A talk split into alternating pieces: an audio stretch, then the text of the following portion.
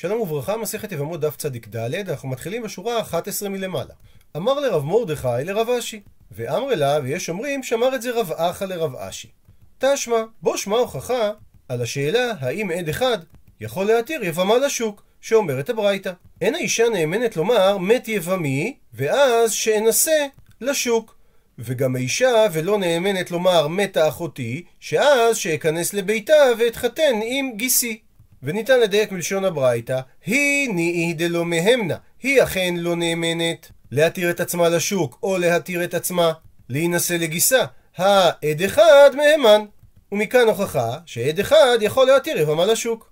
דוחה רב אשי, ולטעמך לשיטתך אימה סייפה, תאמר לדייך כך גם מהמשך הברייתא, שאומרת הברייתא, אין האיש נאמן לומר מת אחי כדי שאייבם את אשתו, ולא נאמן האיש לומר מתה אשתי כדי שאשא את אחותה. והאם גם פה נדייק ונאמר הוני הוא דלא מהימן, שהאיש לא נאמן על עצמו, העד אחד מהימן? והרי לא ניתן לומר כך, שהרי עד אחד לא נאמן לומר מתה אשתך כדי שתישא את אחותה. שהרי בשלמה נוח לי להבין שלגבי אישה עד אחד נאמן להעיד שמת בעלה, שמשום עיגונה כאילו ברבנן, שלולא כן היא תישאר עגונה. אלא גבי איש, מה איקה למימר? איך ניתן לומר שנקבל עדות של עד אחד, והרי זה דבר שבערווה שצריך שני עדים, ולגבי איש אין את היתר של עגונה, שהרי הוא יכול להתחתן עם נשים אחרות, ולכן לא ניתן לדייק מהברייתא שעד אחד נאמן להתיר יבמה לשוק. וממילא נשאלת השאלה, אז אם כך מה באה המשנה לחדש? אלא כי יצטריך לרבי עקיבא יצטריך. המשנה באה לחדש שלשיטת רבי עקיבא אין האישה נאמנת לומר שמת יבמה, כי סל כדעתך אמינא, היה עולה על דעתך לומר, הואיל ואמר רבי עקיבא שיש ממזר מחי ולוין, ואם יבמה הולכת להינשא למישהו מהשוק ללא חליצה, הרי הילד שיוולד לפי רבי עקיבא יהיה ממזר, ולכן אימה תאמר שהאישה חיישה קלקולה, ולפי גרסת הבח ודייקה, שהאישה לא תינשא לשוק אם היא לא תבדוק היטב שאכן יבמה מת, שהרי היא חוששת שמא היא תתקלקל, ואז יטילו עליה את אותם קנסות שלמדנו שמטילים על אשת איש שנישאת על פי עד אחד. כמה שמלן באה תנא להשמיע לנו שהאישה בכל זאת לא נאמנת, בגלל שלפעמים היא לא בודקת היטב את הדבר, כי היבם שנוא עליה, כפי שכבר הסברנו. והסברה הזאת כמובן לא קיימת לגבי בעלה, שאנחנו לא חוששים שמא היא שונאת אותו, ולכן התרנו לה להינשא על סמך עדותו של עד אחד. מביאה הגמרא תשובה נוספת, רבה אמר שמסתבר לומר שעד אחד נאמן ביבמה מכאן וחומר, שהרי אם לאיסור כרת התארת לקבל את עדות עד אחד שאומר שמת בעלה ומותר לה להינשא לשוק, ובמקרה שהעד משקר הרי היא עוברת על איסור כרת, אז לאיסור לאו לא כל שכן, שהרי להתיר יבמה לשוק יש בדבר רק איסור לאו ולא איסור כרת, אז קל וחומר שנקבל עדות עד אחד להתיר יבמה לשוק. ומקשה על דברי רבה, אמר לה ומרבנן לרבה, שהיא עצמה תוכיח ולאיסור כרת התארת, ובכל זאת לאיסור לאו לא התארת, שהרי אישה נאמנת לומר שמת בעלה, ואם היא משקרת הרי עוברת על איסור כרת, ובכל זאת להתיר לעצמה איסור לאו היא לא נאמנת, כמו שראינו במשנה שאין האישה נאמנת לומר מת יבמי. וממילא נופל הקל וחומר של רבה, שהרי ראינו מציאות שלאיסור כרת התארת ולאיסור לאו לא התארת. ונשאלת השאלה, ואלא איהי מה הייתה מה לא מהמנה, מדוע אכן האישה עצמה לא נאמנת להתיר עצמה לשוק על ידי שתאמר שיבמה מת? מסבירה הגמרא, דכיוון דזימנין דסניא ליה לא דייקה ומינסה בה, שכיוון שלפעמים מרוב שהיא שונאת את היבם היא לא מדייקת היטב האם אכן הוא מת, כי מה שחשוב לה זה להינשא למישהו אחר, ומהסיבה הזאת היא לא נאמנת. עד אחד נמי, גם בעד אחד קיים טעם דומה, דכיוון דזימנין דסניא ליה לא דייקה ומינסה בה, שחכמים הרי יקלו לקבל עדות עד אחד שאומר שמת בעלה, כי הם מצרפים לדבר את זה שהאישה בדקה את עדותו היטב, וכיוון שקיים החשש שהיא שונאת את היבם ולכן היא לא בדקה את עדות העד אחד היטב, אז מסתבר לומר שעד אחד לא נאמן להתיר יבמה לשוק. ציטוט מהמשנה, זה מדרש דרש רבי אלעזר בן מתיה וכו'. ועל כך אמר רב יהודה אמר רב, הווה ליה לרבי אלעזר למדרש בי מרגניתא ודרש בי חספא. רבי אלעזר יכל לדרוש מהפסוק לימוד יקר כמו מרגנית, דהיינו אבן טובה, והוא דרש לימוד שהוא כמו חרס, שלא שווה יותר מדי. שהרי הוא דרש מהפסוק שאישה שקיבלה גט מאדם שאינו בעלה, שהגט לא פוסל אותה, ובדבר הזה אין חידוש גדול. לעומת זאת, מהי מרגניתא? איזה דבר יקר הוא יכול היה לדרוש? דתניה, שכך שנינו בברייתא על הפסוק, ואישה גרושה מאישה לא ייקחו, שאפילו לא נתגרשה אלא מאישה פסולה לכהונה, והיינו ריח הגט דפוסל בכהונה. הוא מסביר רש"י, כגון שכתב לגט ואמר לה, הרי את מגורשת ממני ואין את מותרת לכל אדם אחר, ובמקרה כזה שהיא לא התגרשה ממנו לגמרי, הגט פסול. שאלה לנו התורה שכאשר בעלה מת ומותר לה להינשא לאדם אחר, הרי היא פסולה לכהונה בגלל הגט הפסול שהיא גיבלה מבעלה, שזה נקרא ריח הגט שפוסל בכהונה.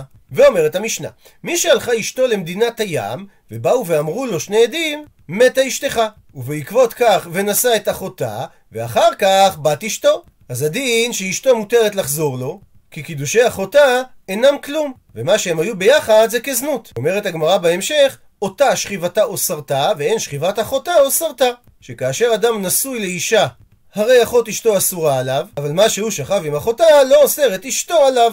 הפכנו דף, ומבארת המשנה שבגלל שהקידושין לא תפסו באחותה, הרי הדין הוא מותר בקרובות שנייה ושנייה מותרת בקרוביו, שהוא יכול לישא את ביתה של האחות, והיא יכולה להתחתן עם קרוביו, למשל עם בנו, ואם מתה הראשונה הרי הוא מותר בשנייה, כי איסור אחות אשתו זה רק כאשר אשתו בחיים. מביאה המשנה מקרה נוסף, אמרו לו מתה אשתו ונשא את אחותה, ואחר כך אמרו לו קיימת הייתה ומתה, אז הוולד ראשון שנולד בזמן שאשתו הייתה קיימת דינו שהוא ממזר, והאחרון שנולד כאשר אשתו כבר לא הייתה קיימת הרי דינו שאין ממזר. רבי יוסי חולק ואומר שכל שפוסל על ידי אחרים פוסל על ידי עצמו, וכל שאין פוסל על ידי אחרים אינו פוסל על ידי עצמו. והגמרא תבאר בהמשך שבמקרה שהנישואים של הבעל לאחות אשתו פוסלים אותה על בעלה, במקרה כזה גם אשתו לא תוכל לחזור אליו.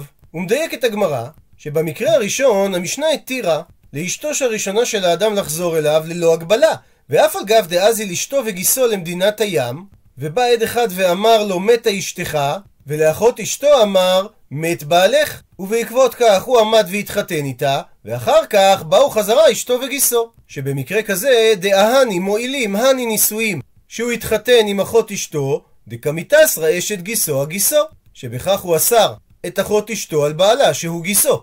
ובכל זאת אמרה המשנה שאפילו הכי אשת גיסו אסירה, אבל אשתו שריה, שאחות אשתו נאסרה על בעלה, אבל אשתו לא נאסרה עליו, ולא אמרינן שמתוך שנאסרה אשת גיסו הגיסו תאסר אשתו עליו. וכפי שהזכרנו, זו הנקודה שבה רבי יוסי חולק על תנא קמא.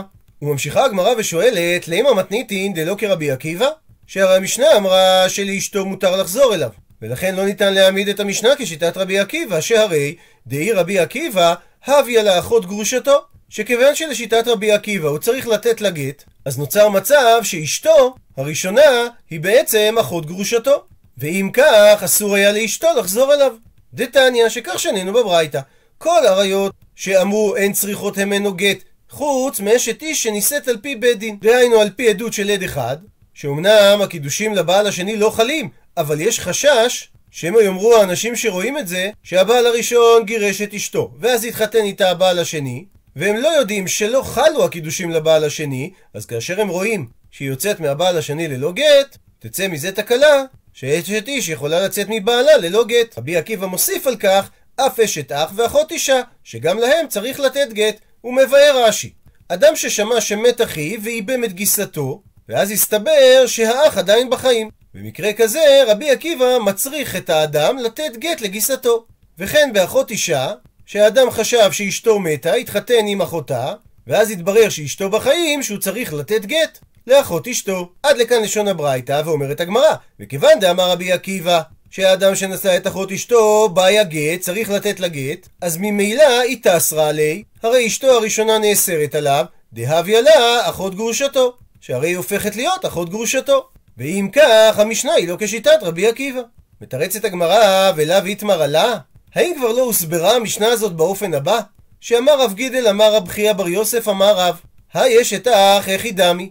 מה שהוסיף רבי עקיבא ואמר אף אשת אח, באיזה מציאות מדובר?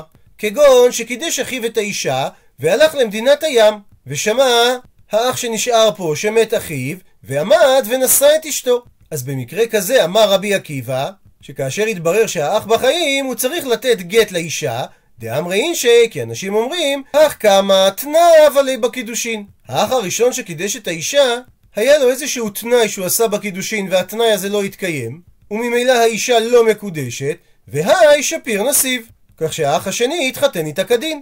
והי אחות אישה נמי, היחידמי. ומה שאמר רבי עקיבא גם לגבי אחות אישה, באיזה מציאות מדובר?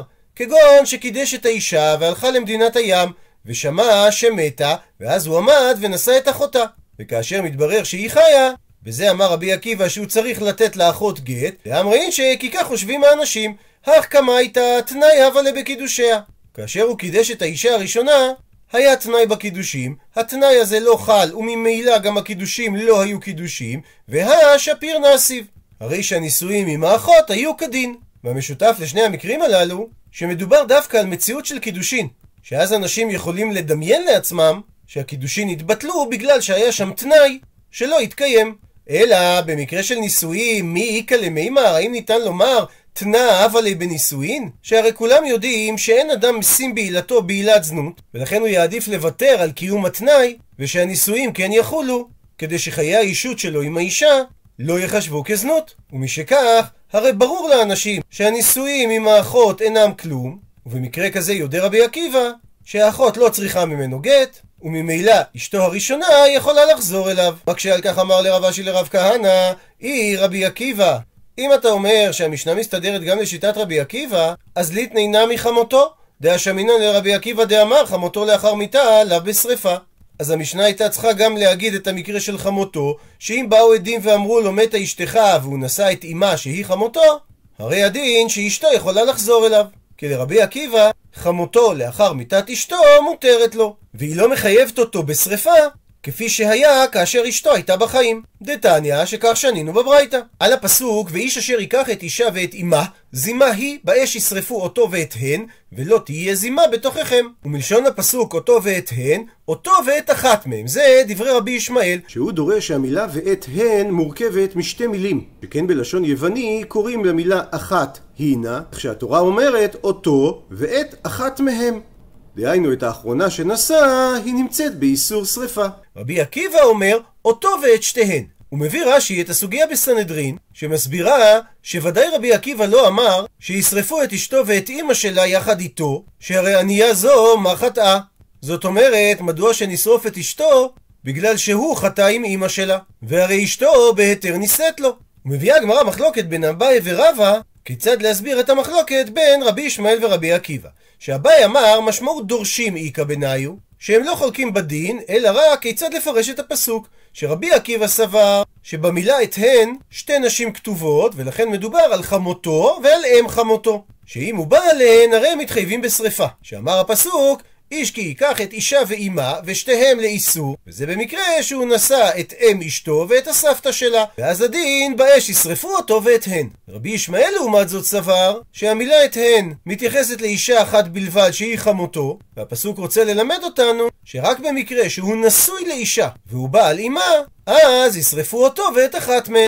ורבי ישמעאל לא חולק על רבי עקיבא, כי גם הוא סובר שהבעל מתחייב שריפה גם על אם חמותו, רק שמקור הדין הוא לימוד גזירה שווה. רבה לעומת זאת אומר שיש נפקמינה מעשית בין שיטת רבי ישמעאל לשיטת רבי עקיבא, והיא לגבי חמותו לאחר מיתת אשתו, שלרבי ישמעאל גם לאחר מיתת אשתו הם התחייבו בשריפה, כי הפסוק אומר אותו ואת הן, דהיינו ואת אחת מהן, כך שאפילו אם אין שתיהן קיימות, כגון שמתה אשתו ואז הוא נשא את אמה, הרי הדין שתישרף. רבי עקיבא לעומת זאת סבר שהפסוק אומר אותו ואת הן, זאת אומרת דווקא בזמן ששתיהן קיימות, גם אשתו וגם חמותו, רק אז הדין שישרפו אותו. ומסתמה, כמו ששורפים אותו, כך גם שורפים את חמותו, שישווה הכתוב אישה לאיש לכל הנשים שבתורה. ועל בסיס ההקדמה הזאת ממסכת סנהדרין שואלת הגמרא את השאלה הבאה, איש למה נוח לי להבין לאביי דאמר משמעות דורשין איקה בניו, שההבדל היחיד שיש בין רבי ישמעאל לרבי עקיבא זה כיצד לדרוש את הפסוקים. דרבי ישמעאל סבר חד הכתיב ורבי עקיבא סבר תרת הכתיב, שהמילה את הן מתפרשת לפי רבי ישמעאל על אישה אחת, ולפי רבי עקיבא היא מתפרשת על שתי נשים. אבל גם רבי ישמעאל וגם רבי עקיבא לא מדברים על חמותו לאחר מיתה של אשתו. אז שפיר מובן הדבר, מדוע לא הזכירה המשנה שאחרי שהאדם שמע שאשתו מתה הוא בא על חמותו, שהרי הדבר אסור? אלא לרבה דאמר חמותו לאחר מיתה איקה בניו, שהנפקמינה בין רבי ישמעאל לרבי עקיבא בהבנת הפסוק באש ישרפו אותו ואת הן, שלפי רבי עקיבא, דווקא כאשר שתיהן קיימות, חמותו אסורה עליו, אבל אם הוא חושב שאשתו מתה, אז לפי הסברו של רבה, לשיטת רבי עקיבא, חמותו מותרת, אז אם כך, להתנגנה מחמותו.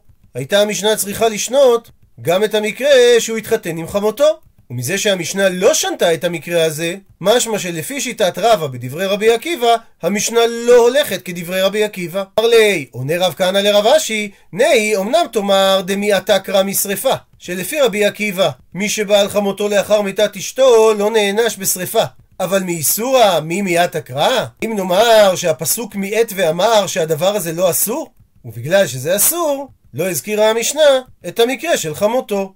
עד לכאן דף צד ד'.